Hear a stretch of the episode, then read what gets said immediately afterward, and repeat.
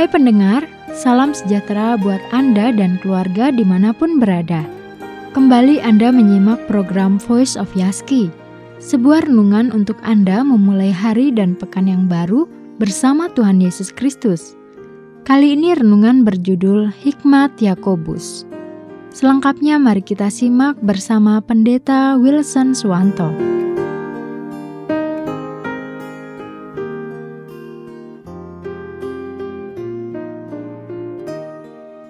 Saudara yang terkasih, kita akan bersama-sama belajar dari surat Yakobus dan kita akan melihat ayat per ayat, pasal per pasal.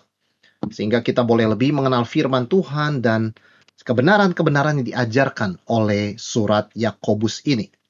Kita akan bersama-sama membaca Yakobus pasal yang pertama. Kita buka Alkitab kita dari Yakobus pasal yang pertama, kita akan melihat ayat pertama sampai ayat yang kelima. Salam dari Yakobus, hamba Allah dan Tuhan Yesus Kristus, kepada kedua belas suku di perantauan. Saudara-saudara, anggaplah sebagai suatu kebahagiaan apabila kamu jatuh ke dalam berbagai-bagai pencobaan. Sebab kamu tahu bahwa ujian terhadap imanmu itu menghasilkan ketekunan.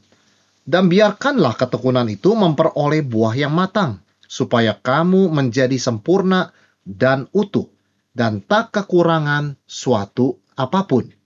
Tetapi apabila di antara kamu ada kekurangan hikmat, hendaklah ia memintakannya kepada Allah yang memberikan kepada semua orang dengan murah hati dengan tidak membangkit-bangkit.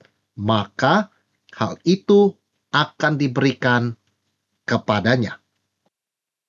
Saudara, surat Yakobus ini ditulis oleh Yakobus, yaitu saudara Tuhan Yesus Kristus. Tapi dia menyebut dirinya adalah sebagai hamba Allah dan Tuhan Yesus Kristus. Dia tidak menyebut, mengidentifikasi dirinya sebagai saudaranya. Jadi penulis ini berbeda dengan Rasul Yakobus yang adalah saudara Yohanes berbeda. Ini adalah Yakobus saudara Tuhan Yesus yang di sini memperkenalkan dirinya sebagai hamba Allah. Satu hal yang kita tahu bahwa Yakobus ini cukup terkenal. Dia cukup pakai nama depan, tidak perlu menyebutkan dia anak siapa.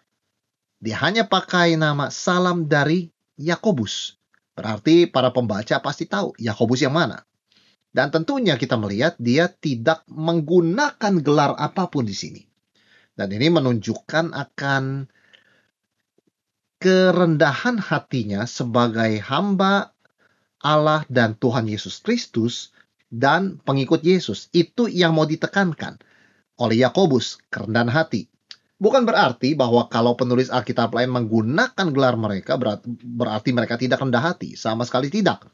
Melainkan ada suatu pesan khusus yang ingin disampaikan oleh Yakobus kepada pembacanya, kepada kita semua dengan dia tidak menggunakan gelar rasul atau posisinya sebagai saudara Tuhan Yesus, yaitu bahwa kita semua sama di mata Tuhan. Dan kita tahu nama Yakobus di dalam perjanjian baru ini adalah sebuah nama yang cukup umum. Ada paling sedikit empat orang yang bernama Yakobus di dalam perjanjian baru. Yakobus adalah ayah dari Yudas. Nah itu ada di Lukas 6 ayat yang ke-16. Yakobus, salah satu murid, itu anak Alfeus. Salah satu murid ini berbeda dengan satu lagi Yakobus yang adalah saudara Yohanes, yang adalah rasul yang menjadi martir pertama ketika Herodes memenggalnya. Ini Yakobus yang ketiga, yaitu Rasul Yakobus, saudara Yohanes yang menjadi martir yang pertama dari 12 rasul. Berikutnya adalah Yakobus yang kita baca di dalam surat Yakobus ini, yaitu Yakobus, saudara Tuhan Yesus. Nah, di dalam daftar saudara Yesus yang dicatat dalam Markus 6 ayat 3, nama Yakobus disebut yang pertama. Kemungkinan Yakobus saudara Tuhan Yesus ini adalah yang saudara tertua setelah Tuhan Yesus. Dan selama Yesus melayani selama tiga tahun di bumi, dia seperti anggota keluarga lainnya tidak percaya. Tetapi setelah dia melihat, menyaksikan Yesus yang bangkit, baru dia percaya. Dan itu kita bisa baca di 1 Korintus 15 ayat yang ketujuh. Dia termasuk orang yang ikut menunggu kedatangan roh kudus pada hari Pentakosta. Seperti dicatat dalam kisah Rasul 1 ayat yang ke-14. Dan dia pun mendukung pelayanan Rasul Paulus untuk memberitakan Injil kepada orang non-Yahudi bahwa keselamatan bukan lewat melakukan Taurat tetapi lewat iman kepada Yesus Kristus. Dan itu dicatat dalam kisah Rasul 15.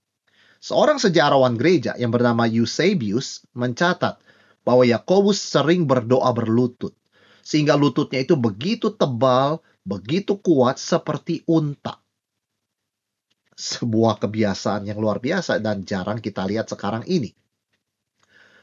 Kalau kita melihat Yakobus menulis surat ini kepada siapa? Kepada 12 suku perantauan. Ini artinya adalah siapa pun yang etnisnya Yahudi dan ada di luar Israel. Sehingga disebut ke-12 suku di perantauan. Dan apa yang kita baca di dalam surat Yakobus ini? Apa yang menjadi karakteristik surat Yakobus? Tidak ada nama orang, tidak disebutkan nama siapa, atau permohonan doa khusus, atau rencana perjalanan misi. Yakobus termasuk dalam surat-surat umum atau surat-surat am. Artinya bisa dibaca oleh orang di gereja mana pun secara langsung karena tidak ditujukan kepada gereja tertentu atau jemaat di daerah tertentu dan isinya adalah teguran dan nasihat supaya orang Kristen berubah dalam tingkah lakunya sesuai dengan iman kepercayaan mereka. Dan Tuhan mengizinkan, Tuhan memasukkan Yakobus ini sebagai salah satu kitab firman Tuhan yang ada dalam perjanjian baru. Dan ada dua tujuan yang akan kita dapatkan ketika kita belajar surat Yakobus. Yang pertama, hubungan antara iman dan perbuatan. Iman disebutkan 14 kali dalam surat Yakobus dan dari 108 ayat yang dicatat oleh Yakobus 59 ayat lebih dari setengahnya adalah perintah. Artinya beriman penting, tapi iman sejati pasti menghasilkan perbuatan. Itu tujuan yang pertama, kita belajar surat Yakobus. Yang kedua adalah Tujuannya adalah hubungan antara iman Kristen dan dunia kita. Yakobus banyak membahas hal-hal yang sangat nyata, sangat real, sangat relevan dalam hidup kehidupan sosial kita. Kemiskinan, kekayaan, ujian, kesulitan, materialisme, favoritisme, keadilan, soal lidah, keduniawian, kesombongan, soal membuat rencana, berdoa, jatuh sakit, mendoakan orang sakit, dan sebagainya betul-betul kita melihat hubungan antara iman Kristen dengan dunia kehidupan kita sehari-hari. Artinya, pesan utama dari surat Yakobus adalah iman Kristen harus diwujudkan dalam perbuatan kita, dalam hidup kita sehari-hari, bukan hanya di dalam mulut kita, bukan hanya dalam pengakuan iman kita, tapi betul-betul di dalam cara hidup, cara bicara, cara pikiran kita. Nah, kalau kita melihat di dalam seluruh Yakobus khususnya Yakobus pasal yang pertama, yang menjadi inti adalah bahwa ujian dan cobaan itu tidak terhindarkan. Dan Tuhan menggunakan keduanya untuk memperdalam iman kita. Di ayat kedua tadi yang sudah kita baca, Rasul Yakobus menulis, "Saudara-saudaraku, anggaplah sebagai suatu kebahagiaan apabila kamu jatuh ke dalam berbagai-bagai pencobaan. Saudara, kalimat ini sulit dimengerti. Bagaimana mungkin ketika kita jatuh ke dalam situasi yang tidak enak, kita menganggap itu sebagai kebahagiaan. Tetapi ini bukan sebuah sekedar sebuah option. Orang boleh merasa tidak bahagia, orang boleh merasa bahagia. Ini sebuah perintah. Anggaplah, lihatlah sebagai sebuah kebahagiaan. Pertanyaannya, mengapa? Mengapa kita menganggap, melihat sebagai kebahagiaan kalau kita berada dalam situasi yang sulit, dalam situasi yang disebut pencobaan?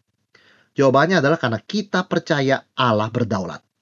Tidak ada satu peristiwa yang terjadi secara kebetulan, baik yang mengenakan maupun tidak mengenakan. Segala sesuatu terjadi di dalam hidup kita adalah bagian dari kerencana Tuhan yang berdaulat. Tidak ada kecelakaan, tidak ada kebetulan di dalam kehidupan orang Kristen. Meskipun kita merasakannya sebagai suatu kecelakaan, sebagai suatu kebetulan, sebagai sesuatu yang tidak diharapkan, tidak terduga, tetapi semua itu ada di dalam rencana Tuhan. Dan bagaimana kita bisa memahami ayat ini, berbahagialah kalau jatuh ke dalam berbagai pencobaan. Bukan berarti setiap kali kita mengalami kesulitan, kita tidak sedih. Atau kita bisa tertawa. Atau kita berpura-pura semuanya oke. Bukan seperti itu. Kalau kita mengalami kesulitan, tentu kita tidak akan senang ketika orang berkata kepada kita, "Kamu harus berbahagia." Demikian pula, Yesus tidak melakukan demikian. Ketika Yesus ketemu Marta dan Maria yang berduka cita menangis karena kehilangan saudara yang mereka kasih, yaitu Lazarus, Yesus tidak berkata, "Berbahagialah." Yesus tidak melarang mereka menangis. Justru dia pun ikut menangis untuk alasan yang berbeda. Jadi ini bukan soal feeling bahagia, tidak boleh sedih, tidak boleh menitikan air mata, harus harus selalu tertawa meskipun dalam situasi situasi yang sulit sama sekali tidak. Ini yang membuat kita berbahagia, bukan pencobaan dan ujiannya. Kita bersuka cita bukan karena pencobaan, bukan untuk pencobaannya, tapi di tengah pencobaan. Mengapa? Sekali lagi karena Allah berdaulat, tidak ada sesuatu yang terjadi di luar kehendaknya. Dan Yakobus memberikan alasan mengapa kita bersuka cita. Kita bisa berbahagia di tengah pencobaan dan kesulitan. Dalam ayat 3, dia mengatakan, Sebab kamu tahu bahwa ujian terhadap imanmu itu menghasilkan ketekunan. Dan biarkanlah ketekunan itu memperoleh buah yang matang, supaya kamu menjadi sempurna dan utuh dan tak kekurangan suatu apa pun. Jadi mengapa kita bersuka cita? Karena pencobaan atau ujian atau kesulitan itu ada tujuannya. Karena dia dirancang oleh Tuhan yang berdaulat. Jadi dia bukannya sebuah kecelakaan yang tanpa tujuan, sebuah musibah yang tidak ada uh, tidak ada ujungnya yang jelas. Karena tidak ada yang kebetulan dalam hidup orang Kristen, ketika kesulitan itu datang, ada tujuan. Dan tujuannya adalah untuk kebaikan kita. Yaitu menghasilkan ketekunan. Sebab kamu tahu bahwa ujian terhadap imanmu itu menghasilkan ketekunan. Itu ayat 3, Yakobus 1. Dan ketekunan itu menghasilkan buah yang matang. Supaya kamu menjadi sempurna dan utuh dan tak kekurangan suatu apa pun. Artinya kita lebih serupa dengan Tuhan Yesus. Semakin dewasa, semakin stabil, semakin kokoh, tidak mudah diombang-ambingkan. Kita semakin serupa dengan Tuhan Yesus. Kita tahu ketika seorang manusia mempunyai tujuan hidup yang duniawi, misalnya apa tujuan hidupmu? Tujuan hidupku adalah menjadi kaya, menjadi sukses, menjadi terkenal, dan itu menjadi tujuan hidupnya yang tertinggi. Maka apa yang terjadi ketika malapetaka datang? Hancur, depresi. Oleh sebab mereka memilahkan apa yang bukan Tuhan. Tujuan orang Kristen bukanlah seperti itu. Tujuan hidup kita adalah menjadi serupa dengan Kristus dan Tuhan bisa menggunakan situasi yang sulit, kegagalan untuk membawa kita lebih dekat kepada tujuan tersebut. Sehingga jalan hidup orang Kristen di dalam rencana Tuhan, di dalam kedaulatan Tuhan adalah sesuatu yang bersifat pasti. Yaitu bahwa Tuhan pasti, ya Tuhan yang telah memilih kita dari kekekalan, pasti membawa kita kepada kesempurnaan seperti Kristus. Tujuan Tuhan tidak pernah berubah, rencana Tuhan tetap stabil dan tidak pernah berubah, sekalipun kesulitan itu datang. Ini alasan kita berbahagia, ini alasan kita masih bisa bersuka cita dan tersenyum di tengah duka cita, di tengah air mata, di tengah kegagalan, dan di tengah berbagai-bagai kesulitan. Karena segala sesuatu yang terjadi pasti ada tujuannya.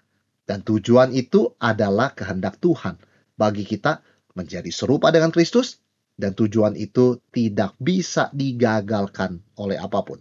Sehingga tidak ada aspek hidup kita yang sia-sia. Tidak ada waktu kita yang terbuang-buang ketika kita berjalan di dalam kehendak Tuhan. Tapi memang untuk memahami hal ini tidak mudah.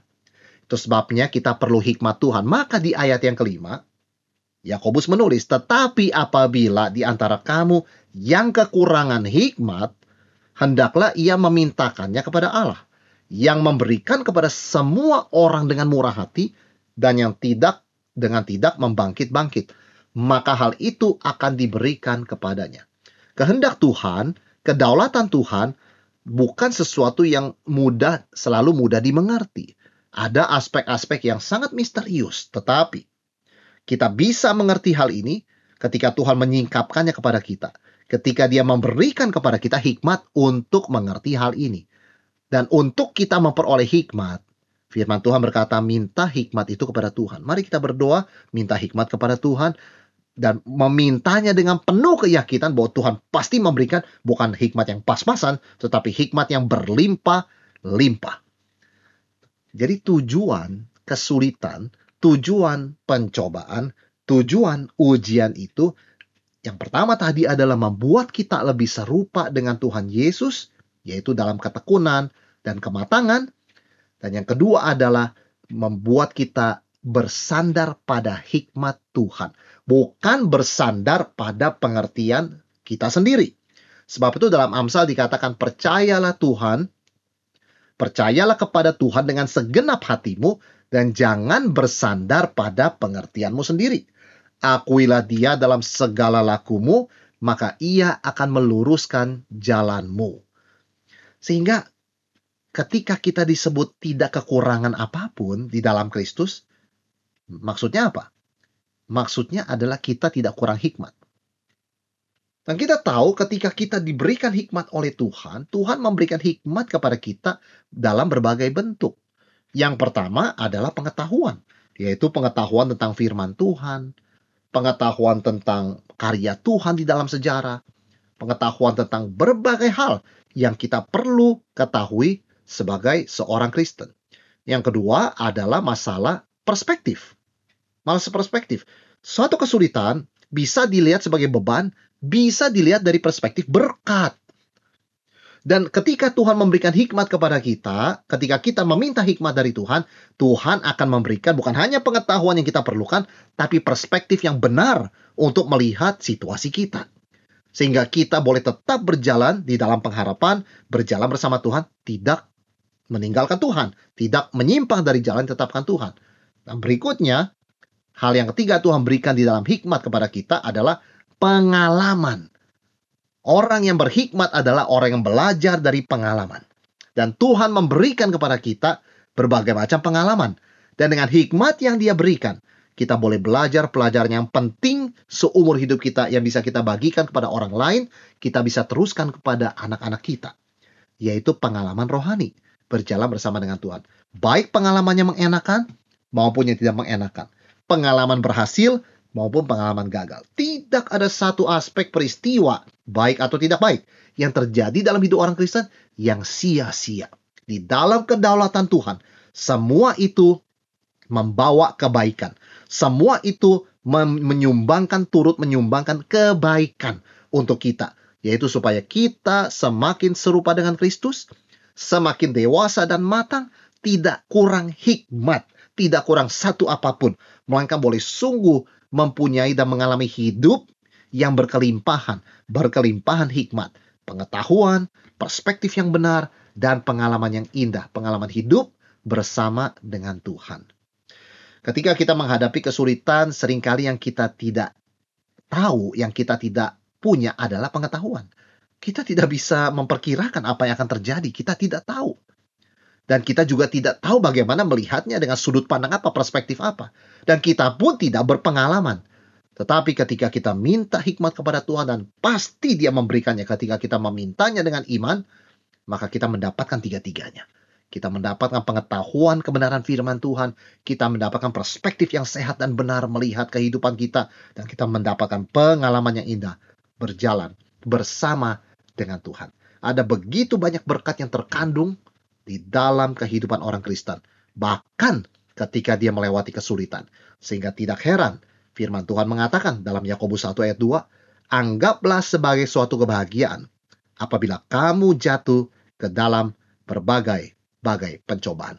Itu sebabnya kita bisa bersuka cita dalam segala keadaan.